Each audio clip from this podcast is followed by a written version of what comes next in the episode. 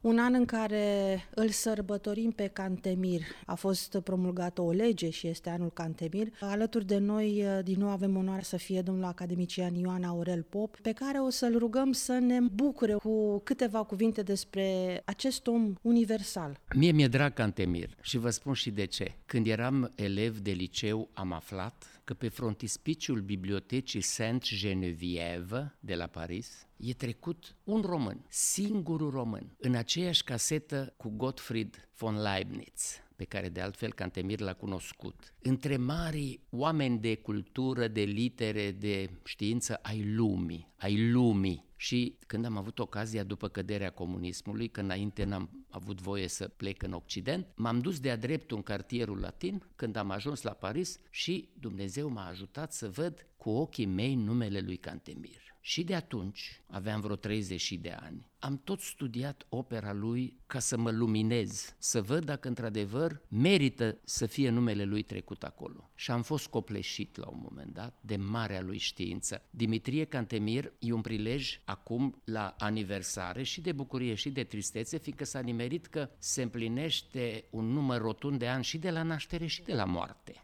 Și atunci vorbim despre el într-un mod complex și complicat, așa cum a fost el ca om. Un enciclopedist, vă spun. Și părerea mea e că nu trebuie încadrat la umanism sau la umanismul târziu din punct de vedere al curentelor culturale, ci la preiluminism sau la iluminismul timpuriu. El anunță lumea marilor enciclopediști care va izbucni în a doua jumătate a secolului al XVIII-lea în Franța. Știți, marele curent enciclopedist. El a fost un enciclopedist enciclopedist. Dimitrie Cantemir a scris despre creșterea și descreșterea Imperiului Otoman, o lucrare care a rămas în lume cea mai bună vreme de 100 de ani, cea mai bună istorie a Imperiului Otoman vreme de un secol rar se întâmplă în știință, mai ales în științele astea umaniste, socio-umane. După aceea a scris despre Moldova lui, descrierea Moldovei, descripțio Moldavie. Lucrarea despre Imperiul Otoman a fost tradusă și în engleză, și în franceză, și în germană, în epocă. Nu neapărat în timpul vieții lui toate, dar în epocă. A scris despre muzica turcească, a scris despre metafizică, filozofie. E creatorul primului roman din literatura română. Oriunde te întorci și te duci, găsești ceva începător la el. Marea lui șansă a fost,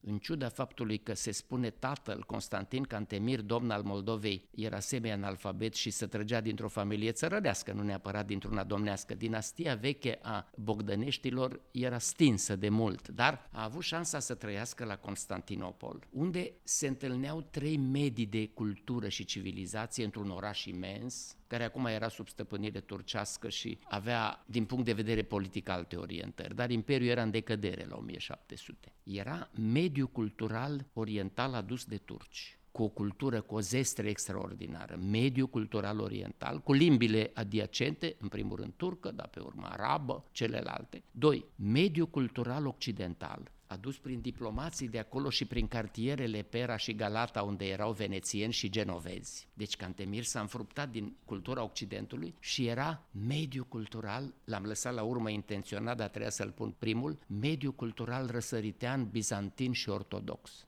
din jurul Marii Biserici, din jurul Patriarhiei. Deci el a avut în mintea lui până la urmă Europa Occidentală, Europa răsăriteană și lumea Orientului apropiat. Și de aici a izbucnit o imensă creație care ne uimește și astăzi. Primul român membru al unei academii de prestigiu cum era Academia din Berlin, primul român savant de faimă internațională. Mai avusese unul, Nicolaus Solahus, chiar dacă el s-a recunoscut român, el a apărut în numele altei țări, în numele regatului Ungariei, în numele Ungariei cât a trăit el, a fost un hungarus, cum spun eu, și europeus, și român în subsidiar. De fapt, știm că a fost român, că numele de Olahus înseamnă românul sau valahul. Dar, repet, nu numele nostru, pe când Cantemir face prima apologie a numelui pe care îl avem moștenit de la Roma, ne declară adevărați romani, urmași ai romanilor și cu asta ne mută într-un fel din răsăritul bizantin și ortodox de-a dreptul în moștenirea noastră occidentală, latină, italiană și ne face să interferăm cu lumea și să fim priviți ca o națiune care unește, nu care separă. Noi, în viziunea lui Cantemir, uneam răsăritul cu apusul. Și eram împotriva Imperiului Otoman după principiul vechi care vine din Evul Mediu al Europei creștine, apărarea civilizației europene, însemna Republica Cristiană. Și el chiar dacă era un filo-oriental și într-un fel iubea cultura otomană, sigur că o iubea, o înțelegea perfect, totuși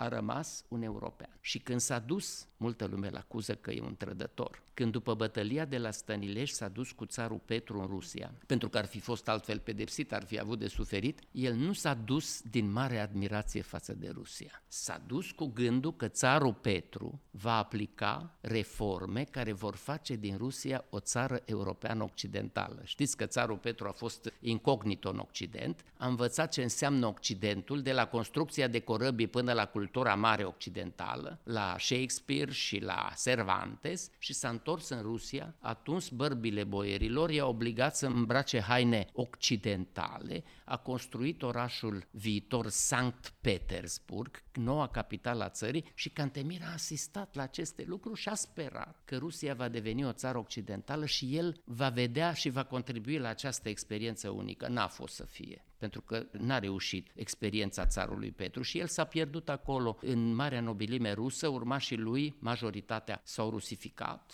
și s-a pierdut cumva spița, dar dincolo de toate acestea, el a fost român, s-a mândrit cu faptul că e român, a spus că termenul de Valah, Vlah este identic cu termenul de român și că cele două țări sunt menite cumva să fie împreună. Ne-a lăsat o moștenire excepțională. Am putea concluziona, nu e doar omul universal, este un unificator prin cultură. Exact și pentru viitor e important el. Știți de ce? Școala ardeleană, care e un curent iluminist la noi, îi datorează lui Cantemir enorm de mult. Acești Samuel Micu, Gheorghe Șincai, Petru Maior, Ioan Budai Deleanu, mai ales Gheorghe Șincai, l-a cunoscut pe Cantemir unde și de ce? Într-o bibliotecă a Vienei și s-a înfruptat din cărțile lui Cantemir acest curent mare transilvanean care a pornit prin cultură lupta de emancipare națională. Deci Cantemir ne-a lăsat o moștenire extraordinară. Pe urmă, tot ce s-a realizat în țara Moldovei, de la marile școli până la marile curente de cultură, până în secolul XIX,